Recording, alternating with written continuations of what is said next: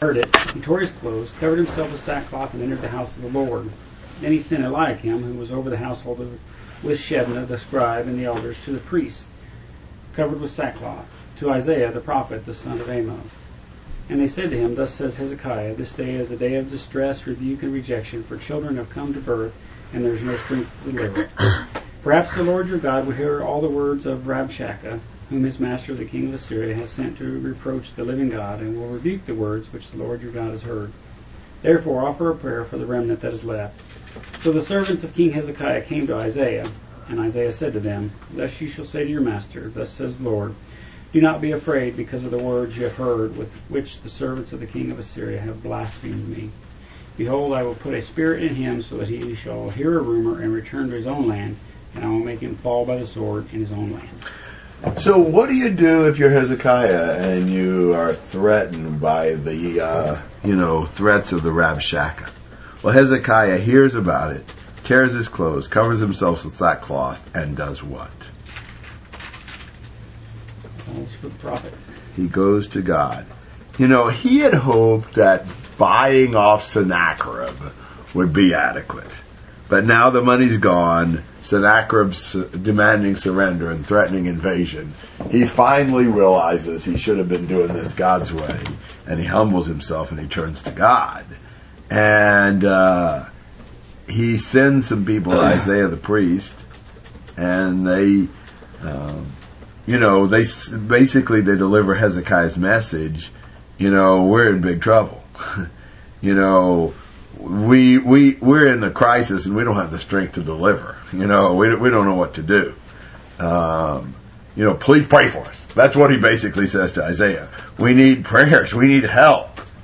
Um, there are times when people have wanted to kill the prophet when they heard bad news. Hezekiah turns to the prophet and asks for him to intercede with the Lord when he hears bad news.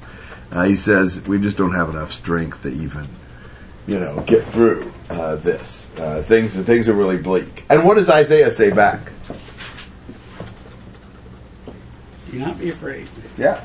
Don't be afraid because. God will take care of it. Yeah, exactly. And how's he going to take care of it, of all things? With a rumor? He's going to cause a, a, the Assyrian king to hear a rumor and go back to his own land. God controls even the rumors, and it's all it takes, just a rumor. And ultimately, what's going to happen to poor Sennacherib? He'll be killed. Die in his own land. Yeah. And you don't know this yet, but it was his two sons that killed him in the temple of his own God. Hmm. Expecting someone? Ah, that looked like her.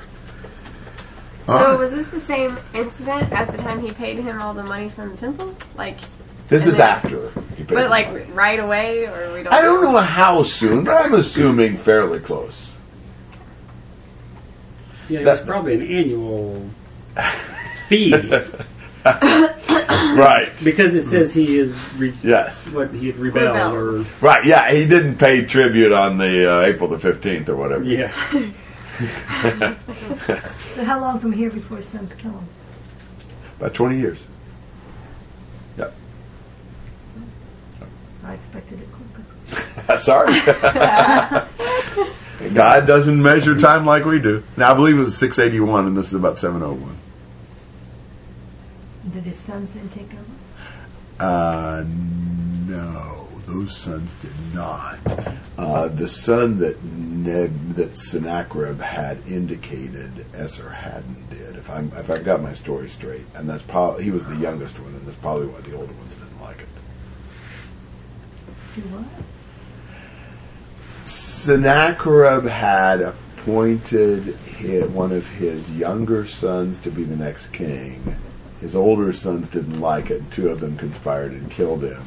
But they ended up, I believe I'm right, they ended up getting killed, and the younger son he had designated was the one who became king. Don't quote me on that, I believe that's right. All of this reminds me of Babylon the Great and how I kept saying the Great after it all the time, and like talking about how they called Assyria the Great. Yeah. man isn't nearly as great as he thinks he is when we think we're really something. We are nothing. You know, wow.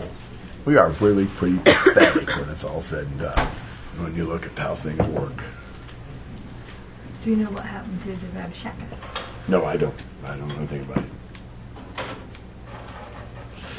I'm an old man, but I'm not that old, so. Cameron. This isn't quite with this section, but with Hezekiah in general. How far did um, the prophet Micah go into Hezekiah's rule? Since he had the time of his father as well, but it ended with Hezekiah. How far is he still prophesying at this point, or not? Or do you know? I don't think I know. yeah, I don't think I do. Okay, other good questions, other questions or comments? Okay, 8 to 13. Rabshakeh returned and found the king of Assyria fighting against Libnah, for he had heard that the king had left Lachish. When he heard them say concerning Tirhakah, king of Cush, Behold, he has come out to fight against you, he sent messengers again to Hezekiah, saying, Thus you shall say to Hezekiah, king of Judah, Do not let your God, in whom you trust, deceive you, saying, Jerusalem will not be given into the hand of the king of Assyria. Behold, you have heard what the kings of Assyria have done to all the lands, destroying them completely. So will you be spared? Did the gods of those nations which my fathers destroyed deliver them, even Gozan and Haran and Rezeph and the sons of Eden who were in Telassar? Where is the king of Hamath, the king of Arpad, the king of the city of Sepharvaim, and of Hena and Ivvah? All right. So Rabshakeh uh, finds Assyria fighting against Libnah, and so he goes to help him, and he hears that the king of uh, Ethiopia is coming to fight against you. And so, temporarily, it's necessary for the Assyrian forces to withdraw and help uh, uh, Sennacherib in fighting against Libnah and fighting with the Ethiopians and so forth. But he doesn't want to uh, leave without a further threat. So, what? How does he send this threat? Do you understand what this is in uh, verses uh, 9 to 13? Look at verse 14. A letter. This is a letter. So he sends him this letter and threatens him again. You know, don't let your God, uh, on whom you trust, deceive you, saying, Jerusalem won't be given into your hand. You know what the king of Assyria's been doing? You're going to be the next one. You know, you're no better than they are. And look at where the kings of those nations ended up. Hezekiah, you better be scared. I mean, I'm going to deal with you as harsh as I dealt with those others. You'd better surrender. You know, this is really a powerful uh, attack on God when it's all said and done. You know, he's saying God can't hold a candle to me. I can do anything I want to him, to, to, to him. My power is invincible. Look at all the nations I've conquered. Nobody can stop me. There's no God that can stop me. You better surrender if you know what's good for you. You know, it's going to be really bad if you don't. Now, again, I ask if it was going to be all so easy to conquer Jerusalem, why didn't you just do it already and save the paper? The fact that he has to just keep, even just sending a, a threatening letter, proves what? He's all talk. He, he's not all talk, but but it would really be handy for him to get Israel to surrender. Could he, from a human standpoint, conquer Jerusalem? Yeah, probably. But it's not going to be as easy as it looks. It's going to take a while. It's going to take some resources. They're going to have some losses. He's got battles here, there, and yonder trying to fight. He just needs Jerusalem to give in, and it's going to make it a whole lot easier on him. You know, it's going to be trouble at best if he has to try to take Jerusalem. And you can kind of count on that. If they're really pressuring you and trying to get you to give in, well, if, if they're all so high and mighty, then just let them take care of it. Why do they need your cooperation? So uh, I, I think that's uh, an interesting uh, feature of this. Thoughts and comments? 13. I just think this is a really good picture overall of like the devil's deceit and everything. Like all of his arguments and everything. It reminds me of the Garden of Eden and stuff like that. And I don't know. Devil's a pretty good arguer, isn't he? yeah, that's exactly right. Um, I mean, he pulls out all the stops. Other thoughts? So what's Hezekiah going to do with the letter, 14 to 19? Then Hezekiah took the letter from the hand of the messengers and read it, and went up to the house of the Lord and spread it out before the Lord. Hezekiah prayed before the Lord and said, O Lord, the God of Israel, who are enthroned above the cherubim, you are God, you alone, of all the kingdoms of the earth. You have made heaven and earth. Incline your ear, O Lord, and hear. Upon your eyes, O Lord, and see. And listen to the words of Sennacherib, which he has sent to reproach the living God. Truly, O Lord, the kings of Assyria has, have devastated the nations and their lands, and have cast their gods into the fire. For they were not gods, but they were work of men's hands, wood and stone. So they have so they have destroyed them. Now, O Lord God, I pray, deliver us from his hand, that all the nations of the earth may know that you alone, O Lord, are God. Okay. So Hezekiah, Hezekiah takes the letter. He goes up to the house of the Lord and just spreads the letter out before the Lord. That's a great way to do that. I like that idea. You know, here it is, God, look at it. Here's what he's saying. You know, he doesn't say, God, do this, this, this, and this. So often we try to figure out, well, here's what God needs to do. Here, God, here's our shopping list. If you will punch this button on this day, you know, in this position, you know, he just says, God, here's the problem. Here's the letter, read it. You know, and then in his prayer, what does he say to God?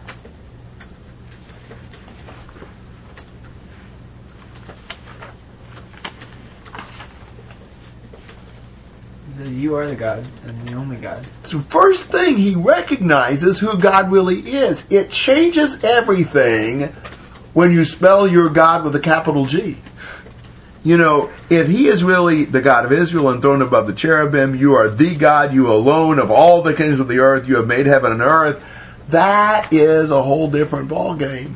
God is not weak. He can handle the Assyrian threats. He says, listen to him. You know, and it's true, God. Verse, verse 17, the kings of Assyria have devastated the nations and their gods, and they have cast their gods into the fire, uh, and they've destroyed them. Uh, so, so there's a sense in which he's right. Uh, but now, O Lord our God, I pray, deliver us from his hand, that all the kings of the earth may know that you alone, O Lord, are God. You prove yourself, please, in this. Uh, that's, that's the only place they could turn. So I like Hezekiah's submission to God. I like him just opening the letter up and saying, here's the deal. What do we do? Help us. Comments and questions. How often do the kings actually just pray straight to God, and as opposed to calling for like Isaiah or another prophet? Well, I mean, I think he called for Isaiah, hoping Isaiah, you know, would be able to maybe have more influence with God or something. But the kings prayed to God. I mean, look at David. Prayed to God all the time. So they don't feel like they have to have another person to be able to pray. He, he almost sounded like he was more resigned the first time when he called Mm-hmm. Isaiah. It's like, well, it's all lost. Ask Isaiah to pray for us that it might be painless. Well, yeah, maybe not. I don't know. But he probably has grown in his faith. I mean, what Isaiah had said probably encouraged him. Okay, uh, twenty to um, twenty to twenty-eight.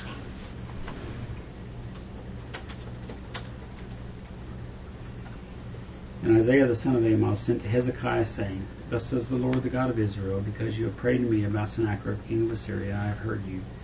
This is the word that the Lord has spoken against him. She has despised you and mocked you, the virgin daughter of Zion. She has shaken her head behind you, the daughter of Jerusalem. Whom have you reproached and blasphemed? And against whom have you raised your voice and haughtily, haughtily lifted up your eyes? Against the Holy One of Israel. Through your messengers you have reproached the Lord, and you have said, With my many chariots I came up to the heights of the mountains, to the remotest parts of Lebanon, and I will cut down its tall cedars and its choice cypresses. And I entered its farthest lodging places, its thickest forests. I dug wells and drank foreign waters. And with the sole of my feet I dried up all the rivers of Egypt. Have you not heard? Long ago I did it. From ancient times I planned it. Now I have brought it to pass that you should turn fortified cities into ruinous heaps. Therefore their inhabitants were short of strength. They were dismayed and put to shame. They were as the vegetation of the field and as the green herb, as grass on the housetops is scorched before it is grown up. But I know you're sitting down and you're going out and you're coming in and you're raging against me. Because of your raging against me and because of your arrogance has come up to my ears. Therefore I will put my hook in your nose and my bridle in your lips, and I will turn you back by the way which you came. Isaiah forwards God's reply to Hezekiah's prayer. And God says in verse 21, She has despised you and mocked you, the virgin daughter of Zion. Jerusalem had previously been un, untouched. She's shaken her head behind you, the daughter of Jerusalem. But who does she think she's picking on? You know, who do they think she thinks she is? You know, your messenger, with your messengers you reproach the Lord. You've said, verse 23, with my many chariots I come up to the heights of the mountains, to the remotest parts of Lebanon, and I cut down its choice, tall cedars and its choice cypresses, and I entered its farthest lodging place, its thickest forest. I dug wells and drank foreign waters. You know, that's Sennacherib. What does he have? Eye trouble. You know, everything's me, me, me. Look at all I've done. God says, You don't understand?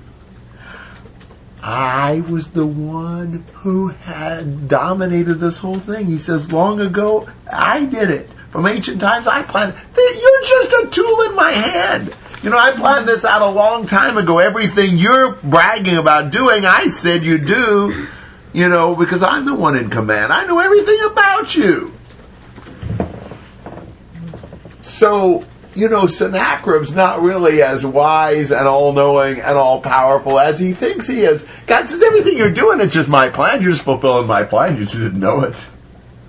So don't think you can do anything you want to. Uh,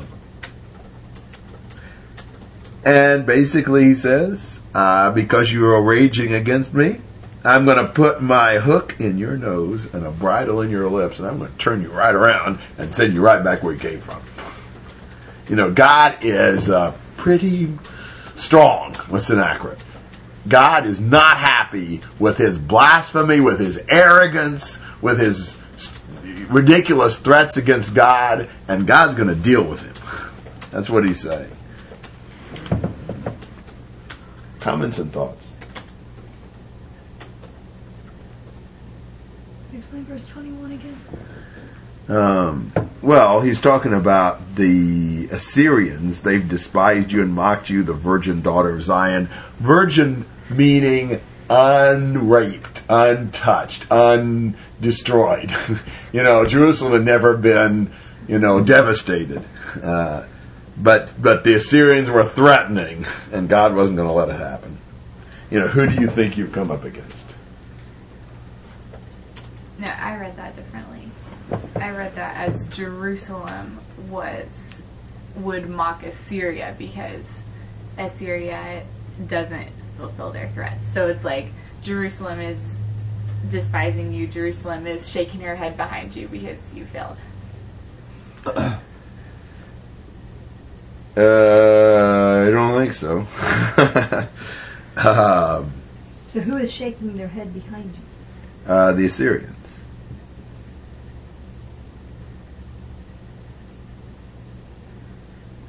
If that's the case, then he changes who he's Uh huh. talking to. Yeah, good point. Uh, let's see if we can make it the other way. She has despised you. You're saying that she would be Israel. Israel's despised the Assyrians and mocked the Assyrians, the virgin daughter of Zion. The Israel's NIV shaking. reads it that way. Okay, read that now. Read that. Um, Virgin daughter Zion despises you and mocks you. Daughter Jerusalem tosses her head as you flee.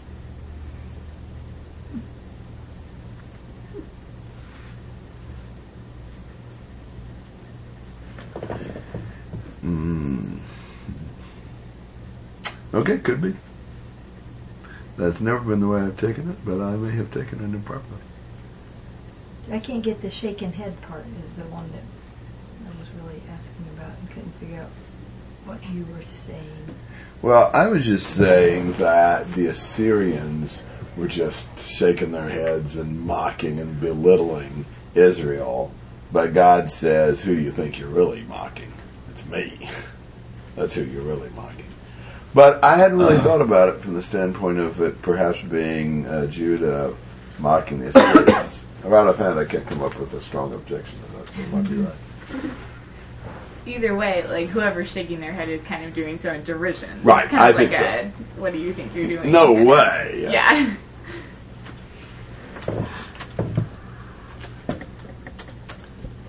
Other thoughts are comments?